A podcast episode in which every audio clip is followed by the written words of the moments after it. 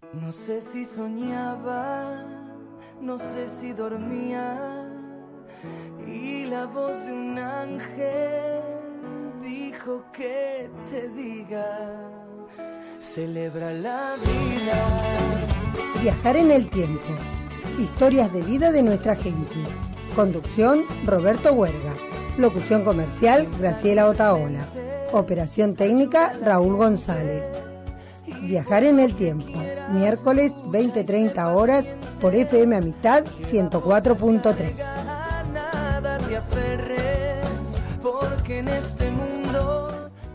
¿Qué tal? ¿Cómo les va? Muy buenas noches. Bienvenidos a Viajar en el Tiempo. Aquí estamos para compartir otra linda charla en estos diálogos que tenemos todos los días miércoles por FM Amistad 104.3. Ya está aquí el invitado. Hoy vamos a dialogar con el señor Eduardo Longarini. Vamos a hablar de todo un poquito y conocer también a este hombre, a este vecino de nuestra ciudad para conocer esta historia de vida en este día miércoles que le llevamos a todos ustedes. Hacemos rápidamente la presentación comercial y venimos a hablar hoy con Eduardo Longarini. Auspicia en este programa Estudio Contable Doctora Viviana Santos, Calzados Clem, Repuestos MAF, Parrilla y Restaurant La Familiar, Escuela de Karate de Argentinos Shinji Tai, Sol Diet, Dietética Naturista, Frutería y Verdulería El Turco, Martillera y Corredora Pública Patricia Gorosito. Imprenta, Librería y Juguetería Offset 25. Electricidad Barrales. Joyería y Relojería Domenech. Bicicletería Fulgensi. No sé si soñaba, no sé si dormía, y la voz de un ángel. Eduardo Longarini, muy buenas noches. Bienvenido a Viajar en el Tiempo. Gracias por estar hoy con nosotros. Eh, hola Roberto, buenas noches. Bueno, a la audiencia también, ¿no es cierto? Buenas noches, la verdad que es un gusto este, estar acá y charlar y compartir un ratito con ustedes.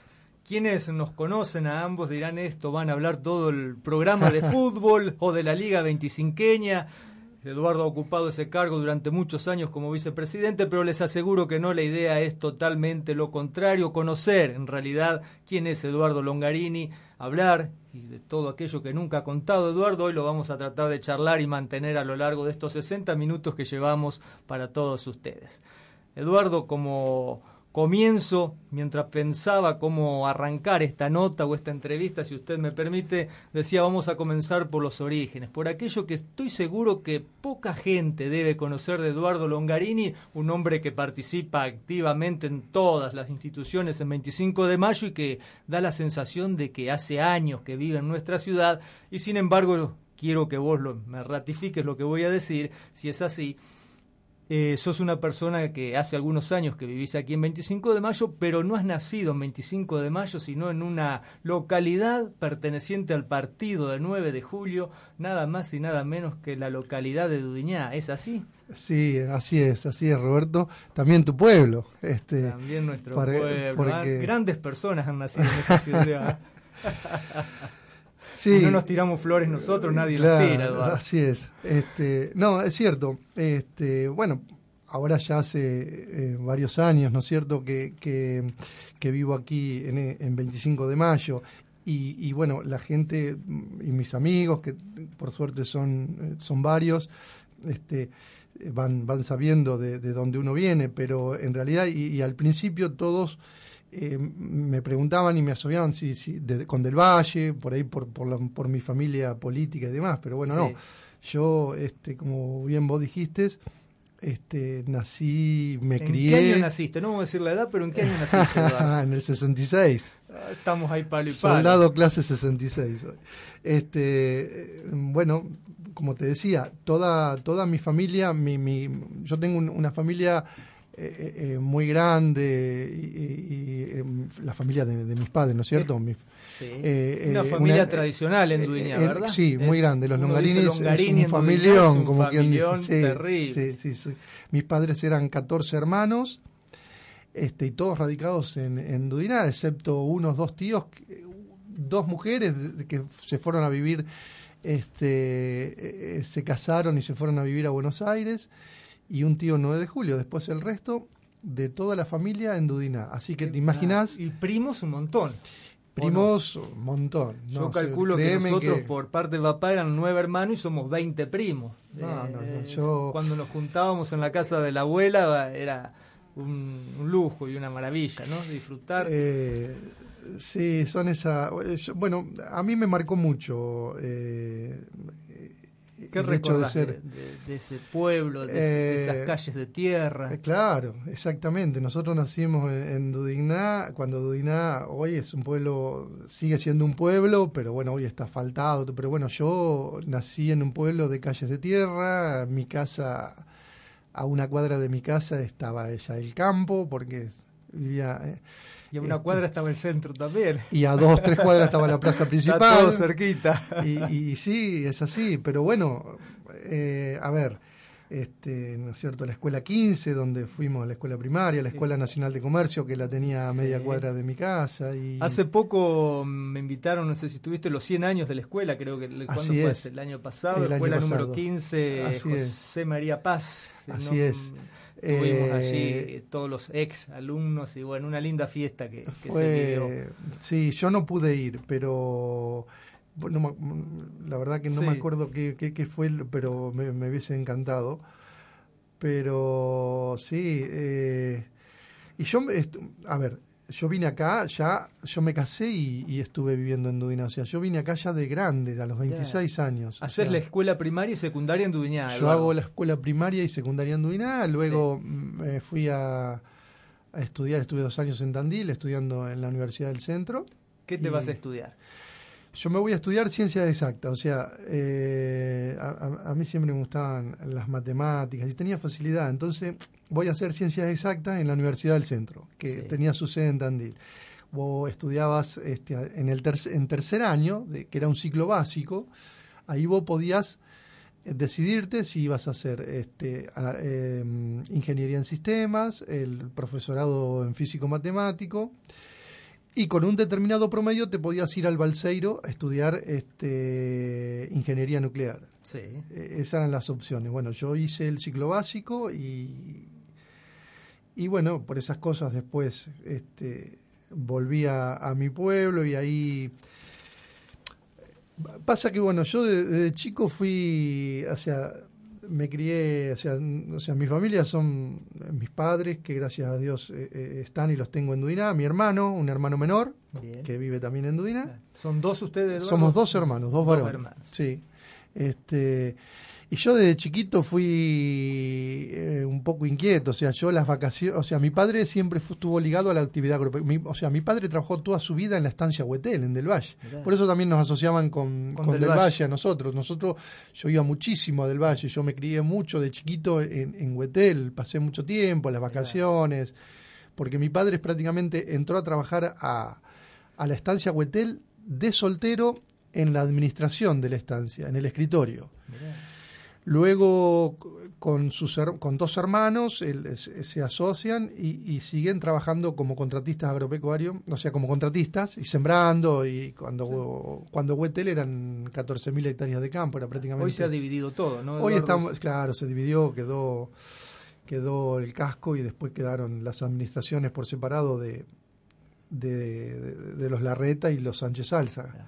¿Hay pero- posibilidades de ir a conocer el, el castillo, el palacio? ¿O Eh, es difícil? sí, o sea, no, no, no, no es difícil. O sea, hay que pedir un permiso, eh, eh, este, no estando eh, la gente que viene de Buenos Aires, por lo general permiten. Permite.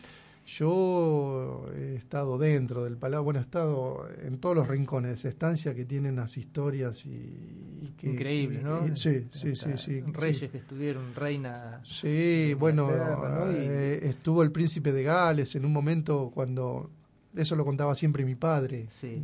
una historia eh, en su momento, la- la- lo que ellos le decían la, señora Crica o, una de las eh, primitivas dueñas de lo que era todo, lo que era Huete, La Verde, La Crica, Vallimanca, eh, tenían desde Del Valle a San Enrique todos los campos eran Claro, de ellos claro.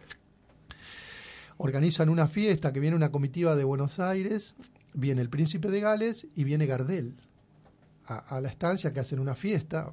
El ferrocarril, eh, la estancia Huetel tiene un desvío de ferrocarril, o sea, tiene la estación Huetel y tiene un desvío que ingresa a la estancia, que en su momento ellos lo tenían porque había se, se producía mucha mucha mucha lana, o sea, tenían muchas ovejas y entraban los vagones y los cargaban directamente en lo que ellos le llaman el galpón de esquila. Y viene este Gardel y viene el príncipe de Gales y bueno, están ahí en la fiesta, en el palacio. Aparentemente el príncipe de Gales vino un poco pasado de alcohol, no pudo disfrutar mucho de la fiesta, este, lo tuvieron que acostar en una habitación del palacio y, según dicen se enojó tanto la dueña por esta situación que mandó cerrar esa, esa habitación y dicen algunos que nunca más se abrió, pero bueno son todas historias, no sé todas si... historias que se escriben eh, sobre... Es, qué bárbaro. Pero bueno... ¿Y eso lo vivió tu abuelo, Eduardo? Mi papá. Ah, tu papá te contaba. No, o sea, en realidad mi papá, eh, esa situación él no estaba, pero sí, la, él cuando entra a trabajar era, tampoco hacía tanto que había ocurrido. Claro eh, eh, sí la, la, la, contaba siempre como que se contaba como cierta. Después mi padre, ya te digo, eh, empieza y, y, toda una vida ahí, prácticamente él no se Yo movía. Yo tenía un tío por parte de, de, papá también que trabajó en la estancia de Huetel y siempre contaba en cuanto a la esquila las monedas que daban, viste que antiguamente por cada esquila te daban una moneda y esas monedas, bueno, hoy se usan o se, se venden como antigüedades, no el valor, el precio que tiene pero en esa época él vivió, ¿no? Ya fallecido el tío, pero contaba siempre eso, ¿no? Tantas ovejas y bueno, una moneda con un determinado valor. Eh, por la esquila. Y bueno, yo me crié, ya te digo, parte de, de, de, mi niñez y adolescencia, eh, o sea, eh, mi padre por su actividad estaba mucho y, a, mí me encantaba eh, en realidad el campo. Yo, te iba a preguntar, ¿te gustaba esa vida? Sí, sí, sí, Yo iba, yo iba, este, las vacaciones de invierno, por ejemplo, me las pasaba todas las vacaciones ahí en la estancia. Siempre me quedaba en un puesto, en otro, porque éramos, era, o sea, mi padre era uno más de, prácticamente, si bien no era empleado dependiente de, de, la estancia, él era cuenta propista, digamos, trabajaba en ese momento lo que se llamaba este a porcentaje o a parcería, digamos, él sembraba tantas hectáreas de campo ahí con un este, porcentaje. pero era uno más de, del lugar. Y yo, bueno, este, me encantaba y tengo, o sea, me quedaba en uno o en otro puesto. Tengo, conozco historia y personajes de esa estancia eh, maravillosos. Don Antolín Mariano Loto, seguramente mucha gente acá lo debe haber sentido normal. Yo me quedaba mucho tiempo en la, en la casa, él era alguien, un gaucho tradicional, o sea, pero una de esas personas maravillosas y, que nació y murió en Huetel. Nació porque el padre ya era este proestero de Huetel. Él nació, se crió en Huetel, y murió a los 80 años ya jubilado, pero siguiendo trabajando. Hasta el último día. Tenía, este, eh, bueno, una persona especial. Y yo estuve mucho tiempo, o sea, yo iba, ya te digo, las vacaciones y me quedaba en la casa de él. o, en algunos otros puestos. Y siempre me te llamaba la atención eh, o te gustaba escuchar. En, eso creo que vamos a compartir los dos, Eduardo. Siempre de chico yo también este, trataba a veces de poner el oído permanentemente, ¿no? Esas personas mayores que nos contaban historias. Y, de, alguna manera eso trae aparejado que hoy estemos haciendo este programa, ¿no? Escuchando historias de vida de diferentes vecinos, de diferentes historias y que de todos podemos aprender algo. Este, y bueno, y a lo que yo te decía, Roberto, venía esto de que, bueno, yo, luego yo ya cuando me hice un poco más grande, siempre yo las vacaciones, o sea, todas mis vacaciones de verano era irme a, trabajar al campo, en ese momento decíamos a, la cosecha, yo me iba, no con mi padre, ya cuando me hice un poco más grande, eh, yo me iba a trabajar mucho, toda la familia longarina en general se dedicó a la actividad agropecuaria, entonces yo me iba con mis primos, siempre con, con, con, otra. Un tío. Exacto, me iba, pero siempre a trabajar y trabajaba en las vacaciones y me acuerdo que con eso después, ya a mí me gustaba después durante este durante el año no le pedía plata a mis padres para salir porque yo tenía manejarte con tu dinero que no dependiera de nadie. Sí sí sí sí. Pero porque me encantaba el campo y, por esos años eh, pensabas seguir en ese ramo los pasos de, la familia sí e, e, en realidad bueno ya te digo cuando yo em, cuando decido no seguir con, mi, con mis estudios universitarios, a pesar de que me iba bien y demás, es porque, bueno, vengo a Dudiná y ingreso a trabajar en la parte de eh, semillas y agroquímicos de la cooperativa, o sea, y, cereales de la cooperativa agropecuaria. De, de Claro que hoy en día sigue vigente. Que hoy en día sigue vigente, que bueno, mi hermano es el gerente, porque bueno, es, es, medio, los Longarini tienen toda una tradición ahí dentro de esa empresa, es una empresa muy grande, la cooperativa tiene sucursales en Del Valle y en 9 de julio. Y bueno, entonces este, en, ese momento yo entro a trabajar ahí a la, cooperativa porque me encantaba el campo y bueno, y entro a hacer una actividad relacionada, ¿no? Sí.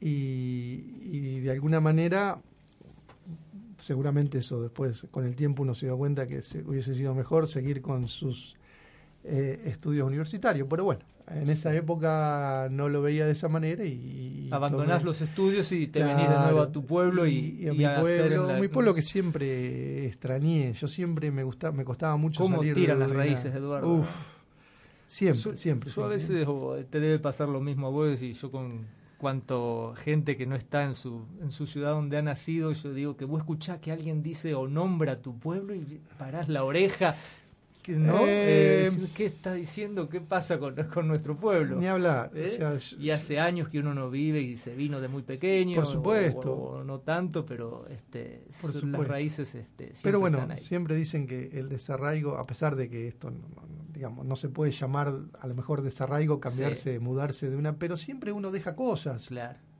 Uno, yo que vine a los 26 años, dejé, bueno, imagínate todos mis amigos de la primaria, de la secundaria, del club, toda mi familia. La dejé, no es dejas de convivir en el lugar. Para que vos tengas una idea, eh, no sé si vos te acordás, pero eh, no sé. Eh, yo a dos cuadras de mi casa estaba la casa de los abuelos Longarini que los domingos mientras que vivieron mis abuelos, mis abuelos eran muy muy patriarcal, muy de, de los domingos juntarse toda la familia antes del mediodía. Longarini, apellido italiano, sí, Eduardo. Longarini apellido. el abuelo Longarini, el abuelo Nazareno no era inmigrante italiano. El abuelo Nazareno había nacido acá, era eh, mi abuelo. Sí. Sí, el abuelo de mi padre. Claro.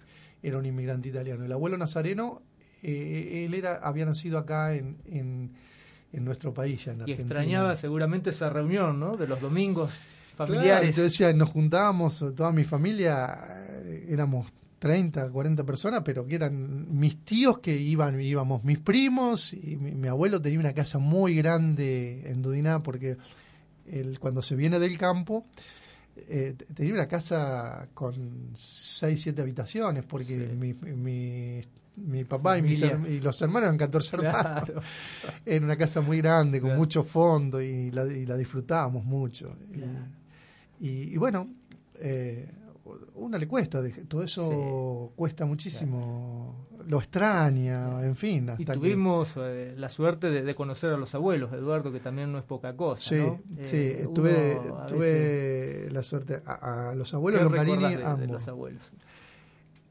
Yo, pobre, eh, el abuelo y la abuela Longarini, este, claro, tenían tantos nietos. que Imagínate que los abuelos deben haber tenido 40 nietos. Impresionante. ¿Cómo hacían para repartirse y darle amor a todos? Nietos, bisnietos, eran fantásticos, pero bueno, eh, a ver, eh, eh, yo los recuerdos de, de, de, los abuelos de esos, ya te digo, son, son esas reuniones multitudinarias cuando ellos, porque yo, los abuelos, eh, eh, mis abuelos tenían una chacra de 200 hectáreas de, campo ahí en Dudigna, ellos vivieron en el campo hasta que, hasta grandes.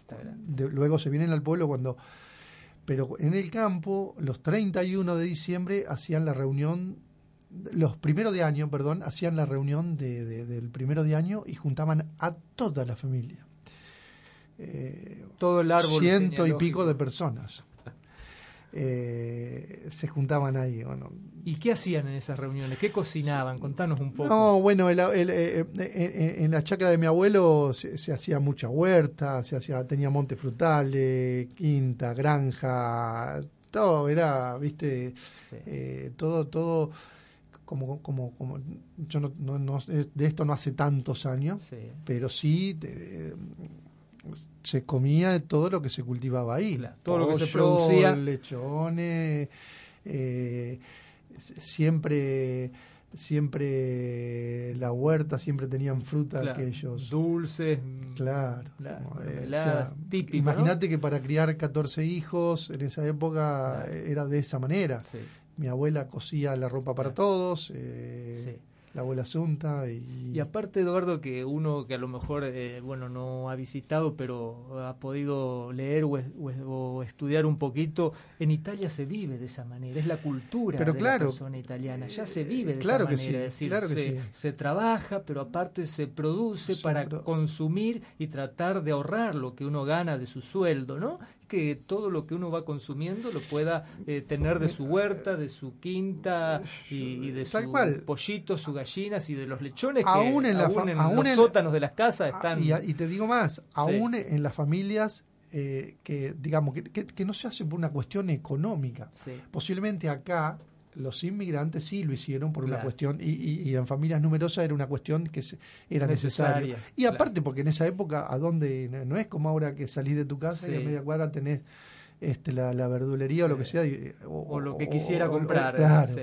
o el delivery. No, ellos en el campo había que producirlo, si no, no, no, Y no se comía. venía Bueno, una vez por mes al pueblo. para que tengas para que tenga una idea yo que no soy bueno, Sí. no soy un chico pero no soy tan grande y cuando yo le cuento a, mi, a, a mis hijas hoy le digo pero mirá que yo cuando era chico y iba al campo a Huetel yo comí carne que se conservaba en la fiambrera porque no había heladera no en el campo creer. porque no había luz eléctrica Claro. y, y algunas heladeras bueno querosén y demás pero tampoco Claro, o ya era un lujo el que tenía una heladera eh, que no sé. Vivir en el medio de, de la estancia Huetel significaba que, por ejemplo, para salir a la calle real, para ir hasta del valle, los que vivían en el fondo, este, tenían casi 7, 8, 9, 10 kilómetros para salir a la calle y de ahí llegar al pueblo y se hacía a, a caballo o en sulky. Entonces no era tan fácil claro. ir todos los días a buscar Claro. La carne fresca y demás. Y ni pensar si llegaba a venir un año con mucha lluvia, inundaciones Sí, y todo lo demás, ¿no? Que también era bastante habitual en, en Así aquellos es, años, así cada es. tanto una inundación. Entonces, bueno, los abuelos Longarini eh, criaron a sus hijos maravillosamente, eh, pero de, de esa manera. Y yo lo alcancé a ver, no te digo que lo yo, después fue un poco más cómoda mi vida, Claro. pero... Pero pudiste ese- disfrutar también a los Pero sí, abuelos y aprender de esas y gratos cosas recuerdos de ellos. Claro, claro, claro que sí. Y No, enseñanzas, ¿no? Y eso por el lado de mi papá. Por el lado de mi mamá, eh, conocí, no conocí a mi abuela, que, que a, la, a- a la abuela, mi abuela era mendocina, la mamá de mi mamá, que falleció de muy joven, cuando mi mamá tenía 15 años. Pero el abuelo Plácido Domingo Flores era mi abuelo, el papá de mi mamá. El mi mamá de de apellido Flores. Flores. Y mi abuelo, un, un- un español, sí, inmigrante, se llamaba Plácido Domingo. Eh, y el abuelo, este, bueno, cuando mi mamá eh, se casa, hay una historia muy buena. Mi mamá es, es, em, es- es casada con, con- con un Longarini, pero la- ¿por qué? Porque Sí. ella, cuando muere la mamá, se la lleva a vivir la hermana mayor, la tía Blanca, mi tía Blanca, que hace cuenta que era mi segunda madre, que es la hermana mayor de mi mamá. Se la Sí. lleva a vivir a mi mamá con ella. Sí. Y mi tía es casada con un hermano de mi papá, Mirá. Con mi tío, con Bepo José Bautista, era- Bepo le decíamos, lamentablemente ambos fallecidos.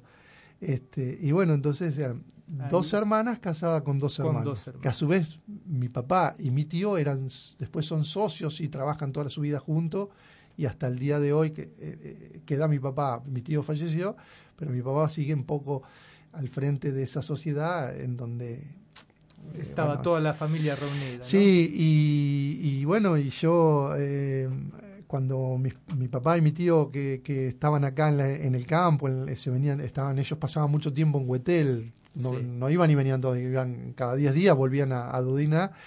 Mi mamá, ya aún yo, yo nacido, este, la acompañaba, ella, íbamos a la casa de mi tía, porque mi mamá era un poco miedosa, no le gustaba quedarse sola conmigo.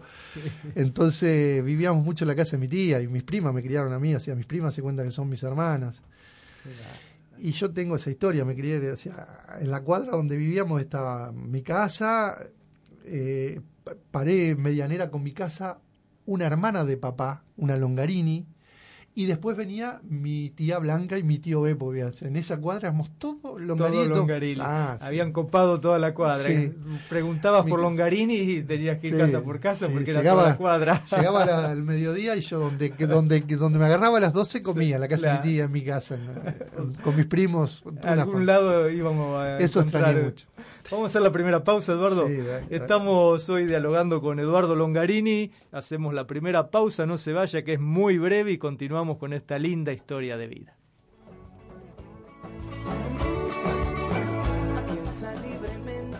Estudio contable doctora Viviana Santos, contadora pública, perito auxiliar Suprema Corte de Justicia, impuestos, contabilidad, auditoría, liquidaciones de sueldos, recursos humanos certificaciones, servicios societarios y financieros.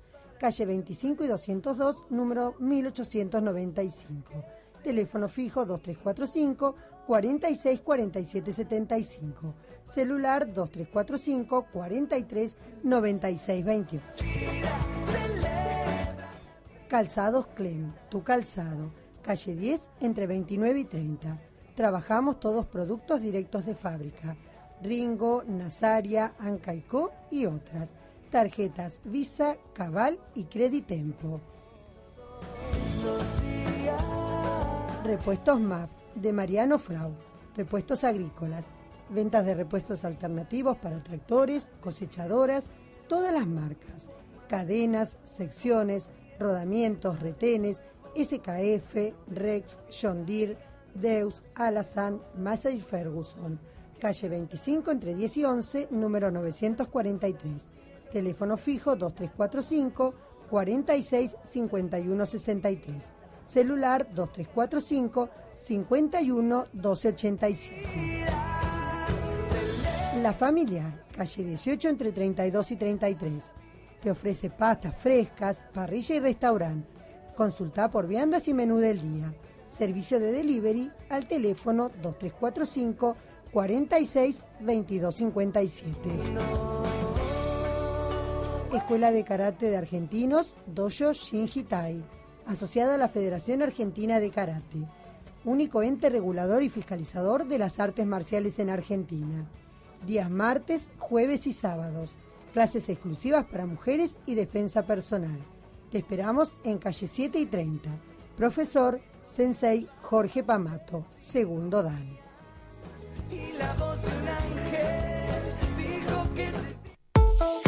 Bicicletería Fulgensi. Ahora podés comprar tu bici en 12 cuotas sin interés con Visa y Cabal a través del Plan 12. Bicicletas Olmo, Bairo, Exterra, Lusitana, Kelly Bike, Museta, Raleigh, Top Mega, Colmer y más. Rayos, cámaras y cubiertas para moto. Además, roller, skate, patines, triciclos, cuatriciclos, andadores, corralitos, cascos, luces e indumentaria para andar en bicicleta. Calle 7 y 25. Teléfono 02345 465791. Sitio web www.fulgencibicicletas.com.ar. Viajar en el tiempo Miércoles 20-30 horas por FM Amistad 104.3. No sé si soñaba, no sé si dormía, y la voz de un ángel dijo que te di. Continuamos en esta linda charla que estamos manteniendo hoy con Eduardo Longarini, conociéndonos un poquito más en esta propuesta que le llevamos aquí por FM Amistad todos los miércoles. Eduardo, hablábamos de estos lindos pagos de Duñá, donde has nacido, te has criado, de toda la familia que ha estado allá. y contame esta historia que me contaste recién del amigo de tu abuelo, que, era muy, muy jugosa también. Te decía que eh, mi, abuelo, mi abuelo materno, eh, eh, era un, o sea, el abuelo Plácido, era un español, este, inmigrante español, ¿no es cierto? El abuelo, eh, a, su, a los 14 años, eh, su, su, familia, sus padres, lo suben en un barco y lo mandan acá en Argentina porque era en la época que eh, España mandaba mucha gente al África a, pelear, ellos le decían con los moros, era a la guerra, a, la, legión española que iba al África ¿no es cierto? Entonces al abuelo lo ponen en un barco y lo mandan para acá. Y el abuelo viene el abuelo Plácido viene y llega por un conocido a Vicuña Maquena. Vicuña Maquena es un pueblito de La Pampa, en el límite entre Córdoba Ah. y La Pampa. Cre- Creo que pertenece a Córdoba, pero está en el sí. deslinde Justo ahí. con La Pampa. Claro. Y allí eh, conoce a mi abuela, que se- la, la mamá de mi mamá se llamaba María Servilini, una mendocina que estaba ahí por cuestiones familiares. Sí. Se conoce, se casan, y yo no recuerdo bien por, o por qué viene a dar a Dudigná. Pero bueno, por algún amigo, por alguna situación. no sé, no, porque eso no, no lo puedo recordar. Pero bueno, que- terminan en Dudigná. ¿Qué va? Eh, y, y bueno, eh, eh, como te decía, mi, mi abuela falleció muy joven, pobre, Sí. tenía cuarenta y pico de años cuando Claro. murió. Y, y bueno, mi mamá cuando... Mi mamá era muy chica, mi mamá es la más chica de todos los hermanos.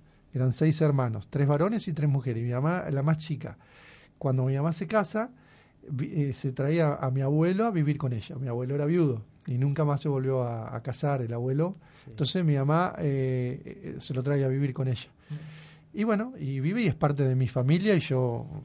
eh, Compartías claro, ahí con él. Claro, con, con el abuelo, eh, que cuando, eh, bueno...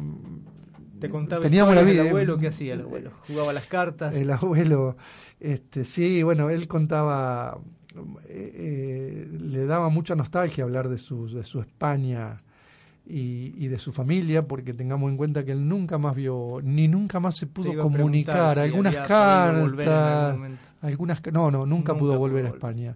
De hecho, nunca pudo más volver a sus hermanos y a su padre y a su madre. nada, nada. Alguna carta y, y nada más. Y mm, eh, algunas cartas que él guardaba celosamente en, en un, en un, en un Cofre en un baúl de madera que tenía que, con candado, por supuesto, y que no... que- Era algo sagrado. Sí, que, después, que él, después que él faltó, nosotros, mi mamá lo, lo abrió y bueno, y algo, eran todas cuestiones de, de ningún valor material, todo, Claro. pero de un valor seguramente afectivo impresionante que, que él había traído de allá, de su tierra, Claro. retratos de su papá, de su mamá, este, y esas Qué cosas. historia, que- cómo se escribe la, la- la Sí, historia, ¿no? De, tanto de, de- de- Sí. de los países de España, todo lo que es Europa, Italia, la guerra mundial y- Sí. y, también Argentina, ¿no? Porque así también nos fuimos Y haciendo bueno, nosotros, pero también ¿no? con todos esos gente inmigrantes, esa gente que y- vino y que hicieron, y que este, hicieron país este país, tan maravilloso. Y el abuelo tenía una, un amigo, un amigo, otro gallego. Lázaro se llamaba, eh, de la edad de él, ¿no? Y. y que yo lo que recuerdo, ya era un hombre grande, eh, pero lo recuerdo eh, por las calles de Dudiná en un charré eh, con, con un caballo y vendía cosas, vendía eh, como, como, viste cuando antes le decían el, el turco marcachifle, Ah, decía sí. "Ve- ve- ve- baratijas que él Claro. vendía. y todo. Y, y- y después todas las tardes o día por medio siempre venía a mi casa a, a- a, a charlar con mi abuelo y a jugar a las cartas. Y, y bueno, yo era chiquito y yo siempre estaba ahí al lado de ellos y los escuchaba. Y hablaban de España y hablaban de sus cosas. Y mi abuelo le hacía trampa, el otro gallego se enojaba. Y, y bueno. cosas que, que, Pero que pasaban sí, lindos ahí, momentos mi abuelo ahí Eso. estuvo con nosotros y Claro. yo ah, lo pude disfrutar hasta el día que se fue. Claro. Este, pero tengo el mejor de los recuerdos de, de esa época, ¿no? Seguramente, Eduardo. Lindos recuerdos de los abuelos. Sí. Durante muchos años, decíamos la presentación, dirigente de la Liga 25 Eduardo, contanos un poquito, ¿cómo te llevabas con el fútbol? ¿Era buen jugador Eduardo Longarini o por eso fuimos dirigentes? No, este, bueno, yo no, eh, no sé si era buen jugador. Eh, lo, lo que pasa- ¿Jugaste? Sí, jugué las, o sea, jugué, hice todas las divisiones inferiores, en el. Club Atlético Dudiná, participábamos de la Liga 25 de fútbol. En aquella época, eh, me acuerdo, yo cuando empecé a jugar las divisiones inferiores se jugaban los sábados, eh, la séptima, sexta y quinta se jugaban, era hasta octava había, se jugaba a la mañana algunos partidos y otros partidos a la tarde. Sí, no, no, no, no me destacaba mucho, pero jugaba. ¿Y Era, de qué cuando, jugaba? cuando entrenaba, yo jugaba de mediocampista, jugaba siempre de 5, de 8. Era grandote siempre. hacía de arquero, por la no, altura, no, yo digo, no, Eduardo no, tiene que- No, era talentoso, era estaba, estaba la técnica ahí. Eh, pa- pasa que es como todo. A, a mí, como yo te decía, a mí, Sí. yo llegaba el fin de semana y me, me encant- me quería ir al campo. Yo, yo volaba para el campo. Entonces eh, era medio remolón para entrenar, no, no, iba, no iba a entrenar mucho. Cuando yo entrenaba bien, eh, me defendía. Era titular, no, era, no era suplente. Claro. Pero Faltaba un poco era irresponsable en ese sentido. A veces oh, iba el sábado y me, en vez de irme a jugar, yo me acuerdo tenía el, técnico que era el el zurdo dramesino. El zurdo dramesino, Roberto zurdo eh, Sí, una persona bárbara. Siempre me Longa, no te va a ir este sábado, no te va a ir, no te va a ir. Y yo le decía sí, sí, sí, después me iba y lo dejaba plantado. Un irresponsable. En ese sentido, este después uno cuando creció sabe que esas cosas, no se de chico y de adolescente. Pero me encanta, sí, pero me gustaba más, me tiraba más lo, lo, en ese momento. Este, lo, otro, ya te digo, yo irme al campo. Y, y esas cosas. Eduardo, nos quedó un poco en el relato que volvíamos de, Tandil, llegás a Dudiná, trabajás en la cooperativa unos años. Así es. ¿Y eso es, tu primer trabajo? Eh, digamos, ya sí, un poco... sí. O sea, yo siempre, ya como te decía, lo, lo, siempre ayudando en lo que en era las vacaciones, pero lo hacía por hobby, no porque, porque me gustaba, porque me encantaba. Este, he andado este, con mis primos, por ejemplo, cosechando en Tandil, en Balcarce, todas esas cosas, siendo yo, teniendo 15, 16 años, 17 años, edad de secundaria, llegaba las vacaciones de verano, en general siempre yo no me llevaba materia, era en la escuela andaba bien, sí, bueno. era de, pero nunca me, me, gustó estudiar en el verano, entonces pasábamos sin quedarnos sí, sin, sin dramas. Eh, y bueno, iba a hacer la temporada en la cosecha y salí en la cosecha con mi primo porque me divertía más de lo que pero por supuesto era era también era una linda ganancia sí, hace una diferencia importante. yo trabajaba y me pagaban y Eduardo, llegás a la cooperativa, estás allí, ¿cuántos años estás? En la, cooperativa, bueno, yo entro, a, claro, entro a trabajar en la cooperativa en el año 88 más o menos.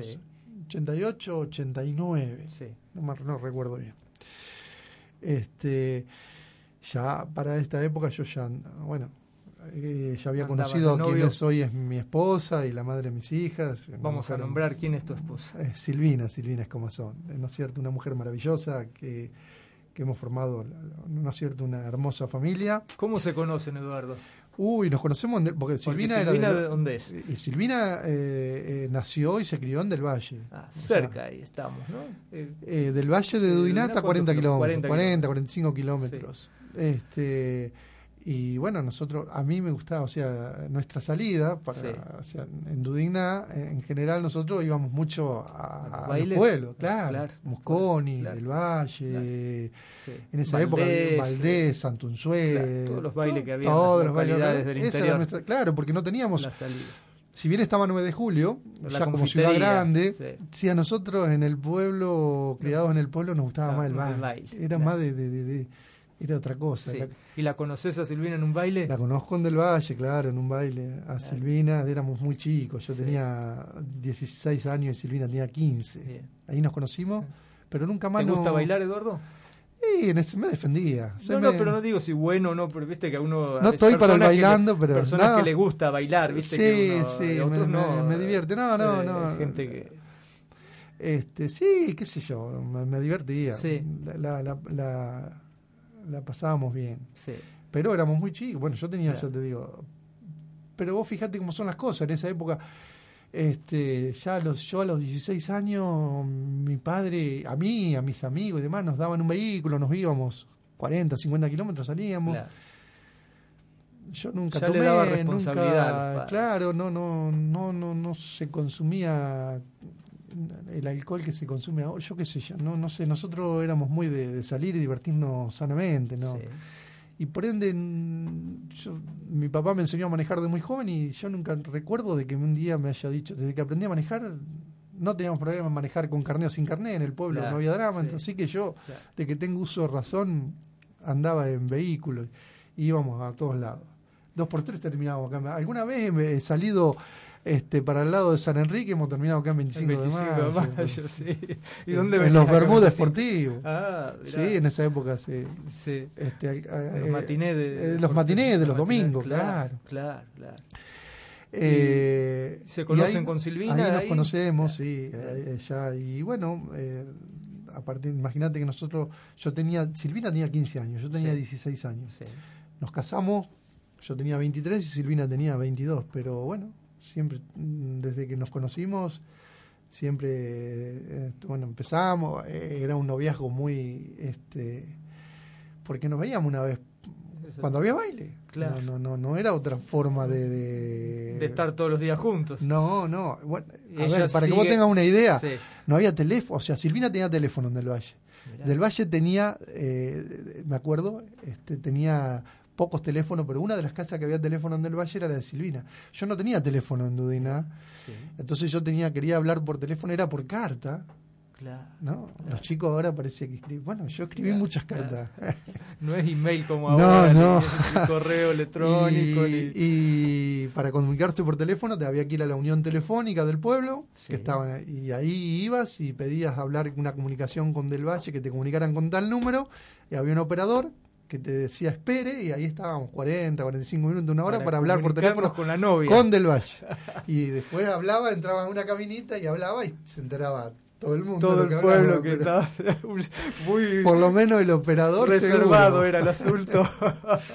pero bueno, así. Mucho secreto no se podía mantener. No hace tanto, no hace, 30 años, 35 años. increíble. ¿eh? Luego ya en Dodinaco, eh, al, al, poco tiempo, ya yo tendría 18 años, cuando ponen eh, se pone una central telefónica cuando cuando empieza a ser eh, cuando pasa a ser el Entel pasa a ser telefónica o en, ah, o sea cuando cuando se crea la, la compañía nacional de, de, teléfonos en Duinac ponen toda una central nueva automática sin operador sin nada y ahí eh, se consigue, o sea, ahí en el pueblo conseguir el teléfono. claro, porque antes no se podía, no, vos pedías el, por más que quisiesen, no era fácil. Imposible. Y bueno, ahí ya tuvimos teléfono. en la lista de espera y, y ya fue todo, todo, un, todo un acontecimiento. tener el adelanto terrible, eh, tremendo. Y poder comunicarte más fluidamente. Todos los días, ¿no? Que, que adelante. Así es. Pero bueno, eh, ahí comenzó.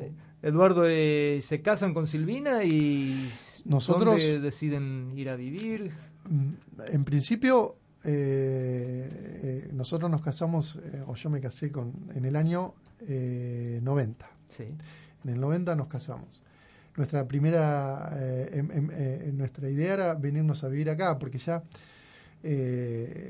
Bruno, que es mi suegro, él quería que necesitaba, digamos, de alguna manera que le, acá en la, cochería que, le dieran una mano.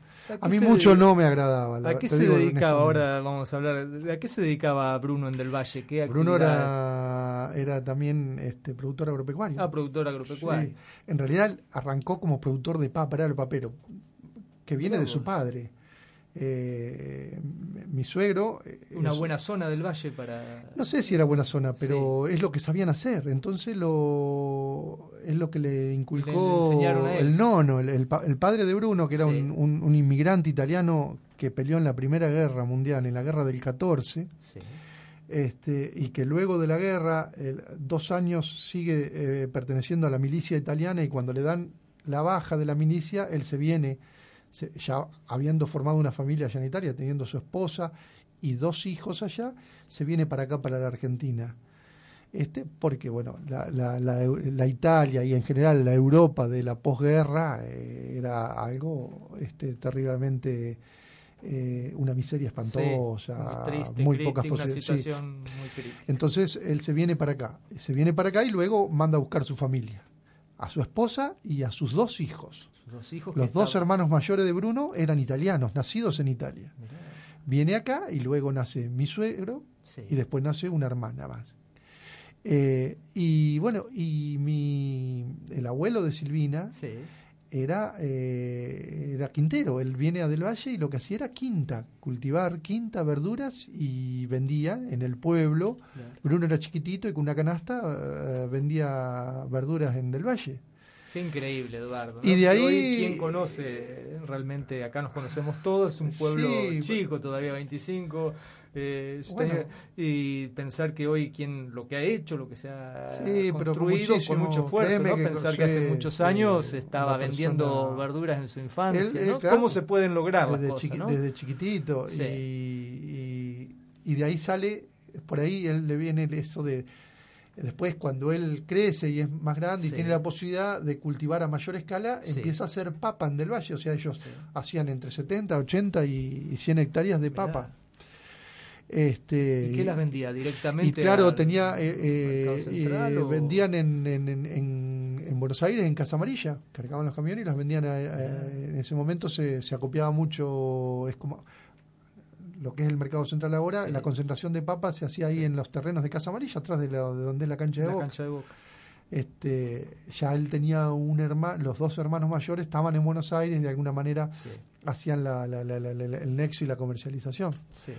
Y bueno, y conoce a mi suegra, que, que bueno, Ruti se recibe de maestra acá y va a- de maestra del Valle, ahí se conoce con, ¿Cómo es el apellido de tu suegra? Serrano. Serra. Este, ¿Es hermana de Raúl? es hermana de Hermana Raúl, de exacto. Y se conocen y allá en del Valle se cansan y, y bueno, y él después sigue, después de la papa vino, se dedicó a, a la agricultura y, y a toda la actividad relacionada con el campo hasta que un momento que la situación, él creía que no, o sea, era una época muy mala para todo ese sector, tenía a, a mi cuñado eh, que en ese momento estaba ya estudiando este, en La Plata, en la facultad, Silvina que ya venía grande, él creía que de esa- no, no iba a poder dar lo que él pretendía darle a sus hijos y decide cambiar de actividad, este, vender todo lo que él ya en ese momento tenía un pedazo de campo que había comprado, Sí. que tenía hacienda y demás, liquida toda la hacienda, todo lo Sí. que hace, sí, y se, y Y, se cuando viene para acá. decide vender, ya ha decidido a venir para 25 Porque de aparece mayo. la posibilidad esta de que de comprar la, la pompa fúnebre, Sí, mirá vos. eh, que es Casa Tuduri. En realidad yo él primero compra Casa Tuduri con en sociedad, con, con Con Raúl y con, y con Roberto Oribe, y luego que están ya radicados acá, este, trabajando en, en Casa Tuduri, sale, la, sale a la venta Cochería 25 de Mayo, que en ese momento era de mm, eran 10 o 12 socios, unos Sí, cuantos socios. Unos cuantos socios, sí. Entonces se compra Cochería 25 de mayo y después deciden separarse, cada cual seguir con su con su empresa Sí. y Bruno queda con Cochería 25 de mayo y, y, y los otros socios con, el- con el- la otra empresa.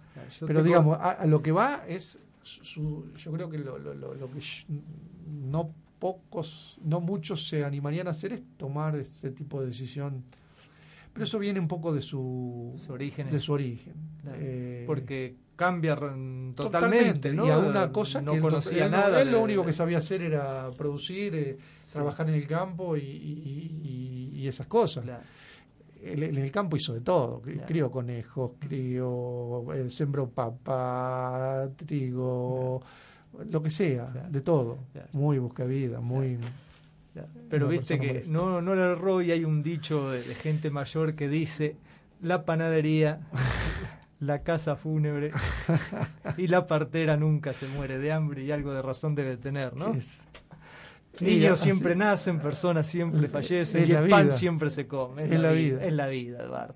Y charlando de esto, me contabas que, que te costó un poco adaptarte y Sí, venir a este sí, campo. porque, bueno, porque- estabas también porque allá también- relacionado con el rubro del campo. Siempre, todo. yo me crié en una, en una familia, yo me crié en una familia que, que se dedicó a eso y que se sigue dedicando a eso. Sí, Y bueno, también eh, tomar la decisión de, de- de- de- de cambiar de actividad. Yo estaba haciendo algo que me encantaba.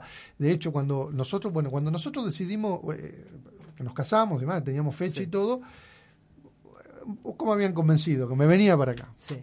Alquilo una casa, yo había alquilado ya una casa acá, no había comprado, había alquilado una casa acá en 25, enfrente de donde yo, hoy es mi casa. Este, ¿Dónde vivís, Eduardo? Yo vivo en 35, 7 y 8. O sea, la- Enfrente ahí. Enfrente, hoy donde vive el vecino, un queridísimo vecino que es Julio Racero, al lado de los Juan Iriarte, Sí. eh, esa casa se alquilaba en ese momento Carlito Mosconi, Sí. otro vecino que Claro. estaba ahí en la esquina, que Claro. tenía inmobiliaria, alquilaba esa casa. mellizos, Mi suegro también. dice, me- nos dice, mire, está esta casa, está cerquita de su Claro. casa, cruzando la calle, la alquilamos, la alquilé, la casa, la pinté, la dejé todo de punta en blanco, este, y cuando eh, 15 días antes de casarnos, a mí me llama el, el presidente del directorio de la cooperativa de y me dice, Eduardo, queremos que te quedes, queremos que seas el sugerente de la cooperativa, te ascendemos a sugerente, bueno, en fin. No me cuentes más. Vamos a hacer la última pausa y luego de la pausa vemos cómo termina esta linda historia que estamos manteniendo hoy con Eduardo Longarini.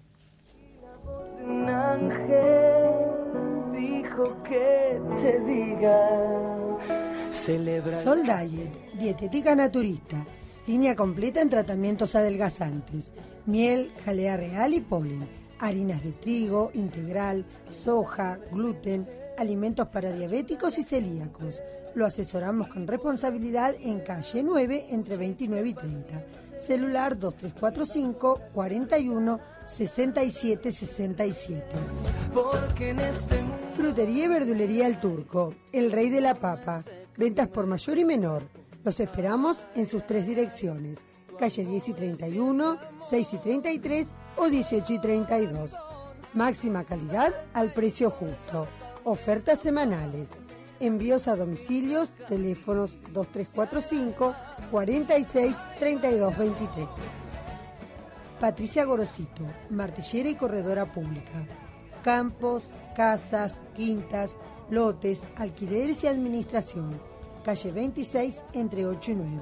Celulares 2345 43 92 78 o 45 48 82. pon más leña al fuego. Imprenta, librería y juguetería Offset 25. Todo en artículos escolares y comercio, con los mejores precios y calidad. Trabajamos con todas las tarjetas. Calle 11 entre 26 y 27. Teléfono 2345 46 36 36. Y la paz en Electricidad Barrales. Instalaciones eléctricas, materiales eléctricos, iluminación, mantenimiento en campo y ciudad. Calle 17 entre 29 y 30. Teléfono 2345 46 51 90. Domenech, joyería y relojería, de Eduardo Domenech. Los esperamos en nuestro local de calle 9, número 1031. Teléfono fijo 2345 46 35 37, 25 de mayo.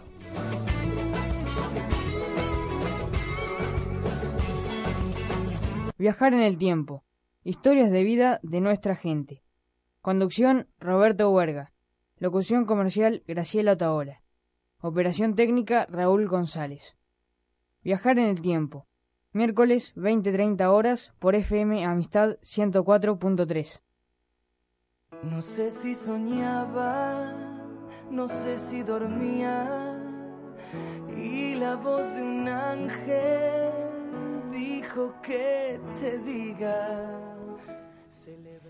Seguimos, ya entramos en la parte final del programa de hoy y estábamos contando con Eduardo Longarini cuando fuimos a la pausa la decisión importante que Sí. tomamos Eduardo si nos quedábamos en Dudiñá O nos veníamos nos íbamos 25. a la cooperativa allí o nos veníamos Yo a estaba, 25. estaba, la verdad que, bueno, eh, eh, muy convencido de, de cambiar mi actividad, no, no estaba, porque yo estaba, o sea, me encantaba lo que hacía, Sí. mi trabajo, porque, porque este, así que donde me, me, me, me, me convencen un poquito, cambio de decisión, y entonces Sí.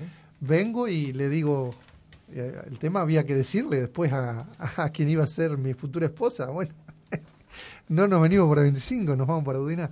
Pero no, bueno, Silvina si algo tiene, aparte de todas sus cualidades, una compañera de fierro, así que me, me, me respaldó en mi decisión y dice, nos vamos para Udiná.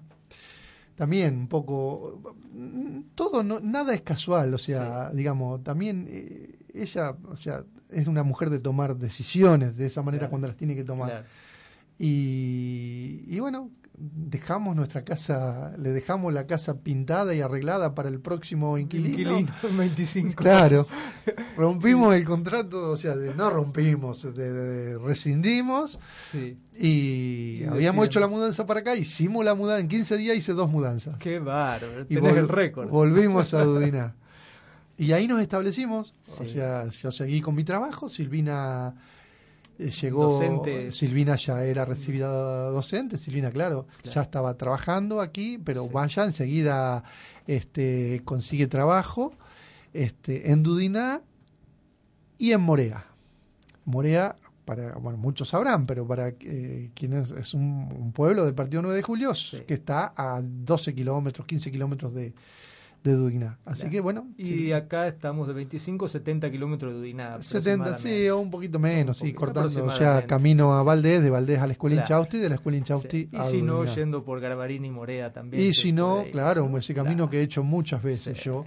Fundamentalmente cuando acá estaban haciendo el camino al sur, cuando era el alteo ese de tierra, las veces que llovía que se ponía muy feo ese camino, yo nos veníamos por dentro, que era más Así que bueno, ahí nos establecemos en Duiná y estamos, eh, ya está, o sea, esto estamos hablando, nosotros nos casamos en el año 90, hasta el 93. En el 93 nace, eh, quien es hoy eh, mi hija mayor, Carolina. En, realidad estábamos en Duiná, o sea, Carolina estaba, estábamos en Duiná este, y eh, Silvina se descompone para tener familia, estábamos en Duiná, así que Silvina se atendía acá, así que yo la cargué en el auto y nos vinimos para acá con ya con Silvina casi con trabajo de parto. Llegamos acá 25 de mayo y yo rogando de que no me pasara nada en el camino y, nace Carolina. Así que Carolina es 25 ya. Carolina es 25 ya para esto, en el 93, eh, eh, la cosa estaba muy complicada ya en el sector, el rubro, de y la presión, un poco la presión, no, la, presión sanamente, para que nos viniéramos a 25 cada vez era mayor. Así que, bueno, no, ahí sí yo tomo la decisión de decir, ya cuando nace mi hija, este, un poco pensando en, el futuro, ¿no? O sea, mi pueblo es fantástico, pero bueno, las posibilidades, eh, yo veía que... La realidad era... Eh, eh, eran diferentes. y, difícil, y se avisoraba un futuro, no, o no se avisoraba algo este realmente bueno lo que yo esperaba. Entonces, decidimos, ahí sí decidimos venirnos para acá, yo ahí vengo, ya compramos la casa donde, donde hoy vivimos y Nace Carolina, ya Silvina se queda acá y yo, esto fue en, Carolina nació en, el 11 de diciembre. Yo termino, se termina de hacer toda la cosecha y todo y en febrero me vengo para acá, para 25 de mayo. Y ya definitivamente, y bueno, no nos fuimos más. Qué bárbaro. Hace ya 23 años. ¿Y te costó adaptarte al nuevo trabajo? Eh, al nuevo, sí, sí, todas las personas sí, eh, sí, me, me costó, o sea, sí, me costó mucho. Eh, desde lo emocional, desde todo, no es, no, nuestra tarea, no sé, uno se acostumbra a todo, obviamente. Y si lo hace con responsabilidad y si lo hace con, este, bueno, ya te digo, con cariño por lo que hace en el, en el sentido de decir, bueno, hacer las cosas bien, tratar de lo, nuestro es dar un servicio y, y, que sea y que le sirva a otro más allá de que sea una actividad de la cual uno vive ayuda, pero es difícil, no es fácil acostumbrarse, no, no es sencillo. Pero bueno, eh, uno también tiene que tomar decisiones y decir, eh, pensar, cuando uno tiene familia y cuando la familia empieza a crecer, uno no, ya no piensa por uno solamente, tiene que pensar por uno y por los demás. y pensar lo que puede llegar a ser mejor para todos. Y bueno, la decisión había que tomarla y, y la tomamos y nos vinimos. Y bueno, el 25 de mayo nos recibió y me recibió de la mejor manera y, y, y, no estás arrepentido de, de ninguna manera. No, no, no, por supuesto, eh, para nada. ¿Te pensaste o te imaginaste en algún momento ser el padre de reinas? ¿Cómo, cómo, viviste esos momentos? Contanos esa experiencia. Para uno, las hijas siempre van a ser reinas, pero más aún, ¿no? Que lo digan los demás. Sí, en un, eh, orgullo muy grande que uno debe sentir. Sí. Yo eh, a ver, lo, lo, lo, lo, que uno siempre, hace hablar de los hijos es muy difícil ser, y, hablar con imparcialidad. Eh, yo estoy, o sea, ellas fueron excelentes en el colegio, son dos personas maravillosas. Eh, lo de la lo de Reina cuando te dijeron me voy a presentar papá para postulante reina del carnaval. ¿No hubo problemas? Eh, no, no. Le dije, o sea, lo, único que le dije, mira, si, si, si lo vas a hacer y eso te va a hacer feliz, hacelo. Si lo vas a hacer y, y- y independientemente de lo que pase, te va a hacer sufrir, no lo hagas. Hacelo si, siempre y cuando si lo vas a disfrutar. Y, disfrut- y, y- por disfrutar no entiendo ganar, sino No, por disfrutar es compartir, Claro. conocer a otras chicas, Claro, conocer pasarla bien, más allá del resultado. El, el desafío de presentarse, de, de, de, de, de- de demás. Si Sí. eso lo vas a disfrutar, eh, Claro. adelante, yo te apoyo y Como una experiencia más. como ¿no? una experiencia más. Y bueno, sí, el, eh, la flaca, yo le digo, Sí. es este pareciera que, que hubiese nacido para eso, porque ella es tío, am- a- Carolina, o sea, eh, quien, eh, Anabela, que es la más chica y la que, Sí. que salió reina, eh, a ver, eh, ella es eh, bastante tímida, a pesar de que si uno dice, ¿cómo tímida? Y Sí. sin embargo se presentó y demás. Pero bueno, es como que una vez que, hasta antes de subir arriba Sí. de un escenario, para una pasarela o lo que fuere. es bastante intro- eh, introvertida, Sí. tímida, además. Una, sube ahí y se transforma. Claro. Es como que Sí. yo le digo, vos te transformás en reina cuando subís arriba. Y es Abajo así, no. es así, Eduardo. En cambio, eh, Carolina, la hermana, que, que parece mucho más eh, dada y, demás, en, en cambio, este, le cuesta mucho, le, le- le cuesta mucho más Claro, tener que. no sufre esa transformación de no, como sufre como Anabela, Claro, Anabela. claro. Y, la, y bueno, fue una etapa que, que disfruté o que disfrutamos con, con la mamá Sí. muchísimo. ¿Qué hacen? ¿Estudiaron? ¿Se Sí. recibieron? Carolina este, ya está recibida, está trabajando. Carolina se recibió de, de licenciada en economía Sí. ¿Y dónde está Eduardo? y están en Buenos Aires. Las dos. Las dos, sí, sí, Sí. sí. Y, y Anabela está estudiando medicina. Está en tercer año de medicina y bueno, haciendo su vida y encaminando y eh, Las dos solteras. las dos solteras.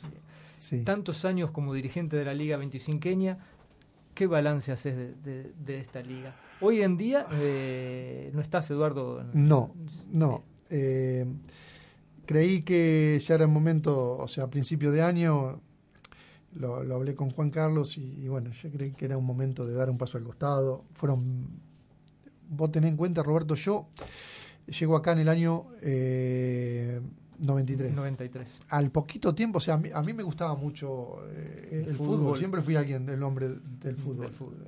Cuando llego acá, evidentemente yo no tenía, eh, no, no, no, no, no, no era, no frecuentaba ningún club, ninguna nada, pero empiezo a ir a la cancha, Sí.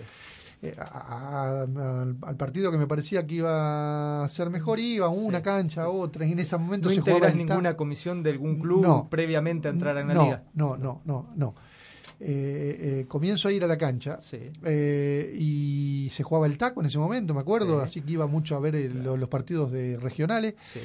Eh, a, a través de mi suegro yo conozco a Carlitos Quevedo. a- a- Sí. íbamos a- me invitó a la quinta, iba a jugar a la pelota a la quinta. Vicepresidente de Vice- la liga. En ese momento vicepresidente, años, claro. Y él me invita, ¿no? y él me invita, él me invita a participar en la liga. Claro. Un día en la cancha me dice, "Mira, veo que te gusta el fútbol, que venía a la cancha, ¿por qué no venís a la liga? Necesitamos un dirigente para la mesa, que esto, que lo otro. Y, y bueno, eh, fui ¿Cómo y aparecí en la liga. ¿Con qué cargo ingresás? Eh, Primera comisión. Eh, como secretario, Ah, como secretario. porque me acuerdo, eh, yo no me acuerdo quién, quién era el secretario que, que dejó la mesa, pero estaba Jorge presidente, Carlitos vicepresidente, Sí, yo entro como secretario y Y- Juan Carlos sí. estaba en ese momento en el colegio de Colegio árbitros. de árbitros. Y en esos años andaba, puede ser Rubén Melgar, eh, que estuvo en la Eh, no, ya estaba Juan Carlos ya- Paredes. Ya estaba Juan Carlos Ya estaba Paredes claro. en la secretaría rentada, como dice, sí, el secretario se administrativo. Sí. Eh, no, eh, Chiche ya no estaba. Yo, al menos cuando yo ingreso, Claro. Chiche no estaba. Estaba Paredes, estaba Juan Carlos como presidente del colegio de árbitros, eh, Jorge y Jorge Carlito. de Virgilio y Ah, Carlos Quevedo. Este, Jorge y Carlito, Y- personas maravillosas que yo compartí y aprendí mucho. Este, o lo poquito que, que, que, es que aprendí como dirigente, lo aprendí de ellos y, y de compartir con Juan Carlos. Un agradecido de, de ellos, un agradecido yo digo que yo participé, siempre he sido de participar eh, en, muchis- en, en- en muchas instituciones, ¿no es cierto? sí, sí. He tratado de darle lo mejor, pero me han dado mucho más de lo que yo le he dado a las instituciones, porque a mí me han, eh, o sea, me han dado una innumerable cantidad de amigos que, que eso es invalorable. sí. Eh, 25 de mayo es una- una- un pueblo que, que recibe a la gente, que es de, de brazos abiertos y demás. Pero bueno, vos cuando vení, yo llegué a los 26 años sin conocer a nadie eh, sin tener demasiada este, eh, eh, relación. Eh, las instituciones me permitieron este, relacionarte, relacionarme, conocer gente. Por eso digo yo, yo le he dado lo mejor que he podido, pero he recibido mucho más de lo que yo he dado. La liga fue algo, un momento, una etapa de mi vida hermosa. Este, de hecho, bueno, nosotros no nos conocíamos de chico, a, ver, a pesar de, haber este, nacido en el mismo pueblo. Yo me acordaba mucho de tu padre. Eh, me acordaba de, Es más, hoy puedo ver el lugar donde él tenía su negocio, la gomería, sobre la avenida Saralegui y demás. Me acuerdo como si fuese hoy. Eh, y, pero nos conocimos acá en la liga. Vos siendo árbitro, yo dirigente. Y, bueno, y, la liga ha sido una etapa muy linda. Muy. Este, pero bueno, como todo. Eh, todo tiene su ciclo. Sí, sí, yo consideré que, que ya había sido un tiempo prudencial y que, y que ya eh, ahora yo no le, no le, ya no le podía dar más de lo que le había dado. Entonces, que era el momento también de, de dar un me paso dio, al costado. Me dio mucho, mucho. O sea, tomar esa decisión no fue fácil. Este, Juan Carlos fue una persona que, que eh, Jorge y Carlitos fueron dos personas excepcionales. Eh, yo estuve como, estuvimos como cuatro, cinco años, seis años, creo. Primero, primero se fue Jorge, luego Carlito, pero con Juan Carlos estuve los 20 años. Claro. Y hace cuenta que fue mi segundo padre.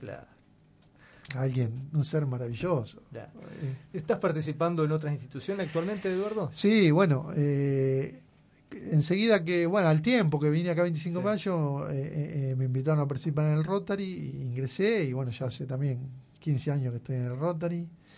Y después, sí, eh, empecé a frecuentar el golf, y como todo, ¿viste? Como hay escasez de dirigentes, entonces, bueno, vení. Hace falta. Y yo, soy de la idea de, hacia, yo siempre digo que, que, bueno, si estás en un lugar tenés que participar no, no, no el, no comprometerse, no, no, no sé, si querés aportar algo, si crees que tenés algo para aportar, entra y participá. Participá, que, que, que seguro que, que, si sos de capitalizar las experiencias vas a sacar siempre muchísimas cosas positivas. Eh, no, no, hay que tener miedo a comprometerse, hay que hacerlo. Si no, en nada se hubiese hecho. Y hoy fíjate cuántas instituciones tiene esta 25 eh, de mayo. Si, si siempre hubiese habido gente que, no, se anima a participar, nada estaría hecho. Los para mejorarlo hay que hacerlo desde adentro, ¿no? Yo creo que sí, porque criticar desde afuera no sirve. Es, más, fácil. pero, fácil y no sirve. No, este, eh, ingresá y aportá claro. lo que puedas. Eh, es mi visión. o sea, de esa manera consigo mucho de los amigos me dicen, está en todos lados. Y sí, yo me gusta. Eh, me, me, gusta participar en diferentes ámbitos sociales y si está, lo hago desde adentro. No podemos cerrar esta charla sin hablar de lo que es tu pasión, Boquita. ¿Qué significa Boca para Eduardo uh, Longarini? Mira, este, nos remontamos a la época... Yo si ¿Por qué de Boca, Eduardo? ¿Por qué de Boca? Porque me, porque el tío y te no, mi papá es hincha de Boca, florero, ah, pero mi papá en la época en que yo me tuve que en que yo era chico, que tengo uso de razón, eh, eh, no, no, no era de influir, porque era futbolero ahí. Pero mi, vos sabés que mi primera camiseta y mi primer pantalón que me regalan es de River para un cumpleaños, me acuerdo como fue si fuese hoy. Y, y no sé quién vino, un hincha de boca que vio ese regalo ahí, me acuerdo de eso, me acuerdo de que era de River y me acuerdo que dice, esos son unos gallinas. Entonces yo agarré y dije, ah, no, entonces eso no lo quiero. Y ahí me hice hincha de boca. Y después fue una pasión que fue creciendo. Eh, yo tenía 16, 17 años y me iba de Dudigná con un primo más fanático que yo. Nos íbamos hasta Mosconi. En Mosconi pasaba el ferrocarril, bueno, el tren, el tren de aquí de 25 de mayo. Nosotros nos íbamos a Mosconi el domingo, pasaba a las 4 de la mañana. Nos tomábamos, ahí íbamos en un Citroën viejo que teníamos de mi primo, dejábamos el Citroën en la estación de Mosconi, nos tomábamos el tren, íbamos a Constitución, íbamos a la cancha, salíamos un ratito antes para volver a tomar el tren de vuelta cuando los partidos se jugaban a las 3 de la tarde. Todos los partidos en esa época del fútbol, que de poco fútbol de televisión y fútbol de cancha. y no había inseguridad tanto como ahora. Yo si tuviese, yo me imagino, porque me acuerdo mi mamá sufría y la entiendo, hoy que soy padre entiendo el sufrimiento de ella, pero nosotros, viste, esa, la, la, la Uno no lo ve, joven. No, lo ve.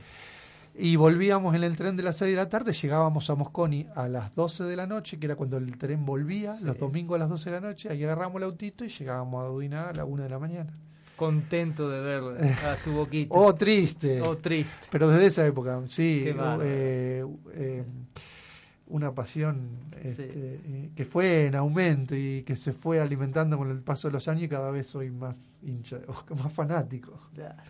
Eduardo, se nos fue el programa. Si algo no te hemos preguntado, algo más que quieras agregar, los micrófonos están a tu disposición.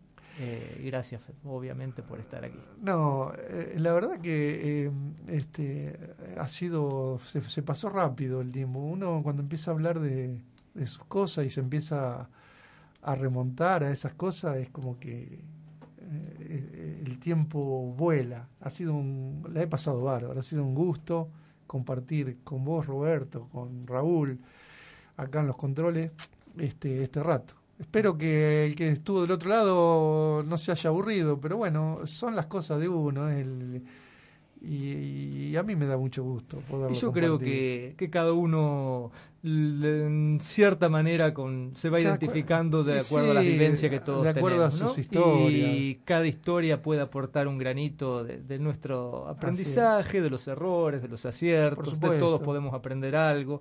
Y, también viene bien yo digo en esta vida tan vertiginosa hacernos un poquito en el día esta pausa y, charlar y, ver de dónde venimos recordar ¿eh? este viaje en el tiempo que hacemos para para ver también de dónde venimos y dónde estamos y agradecer a veces un poquito que nos olvidamos. Así es, así es. Gracias, Eduardo. Un placer. Igualmente. Así pasaba. Hoy Eduardo Longarini con todos ustedes. La hemos pasado muy bien. Los esperamos el próximo miércoles, como siempre, a partir de las 20.30 para vivir y contar una nueva historia de vida de otro vecino de nuestra ciudad. En la operación técnica, Raúl González. En la locución comercial, Graciela Otaola. Gracias a todos. Si usted quiere revivir este programa, puede hacerlo mañana a partir de las 21 a 10. No se lo pierda. Gracias.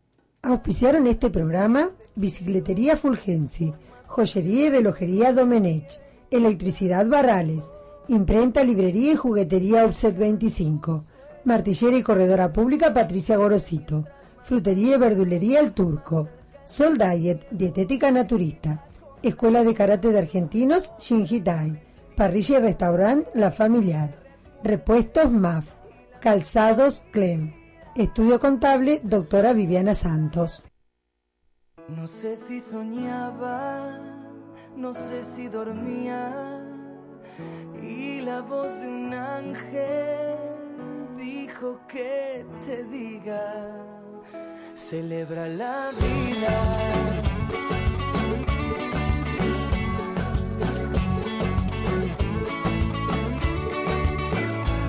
Libremente, ayuda a la gente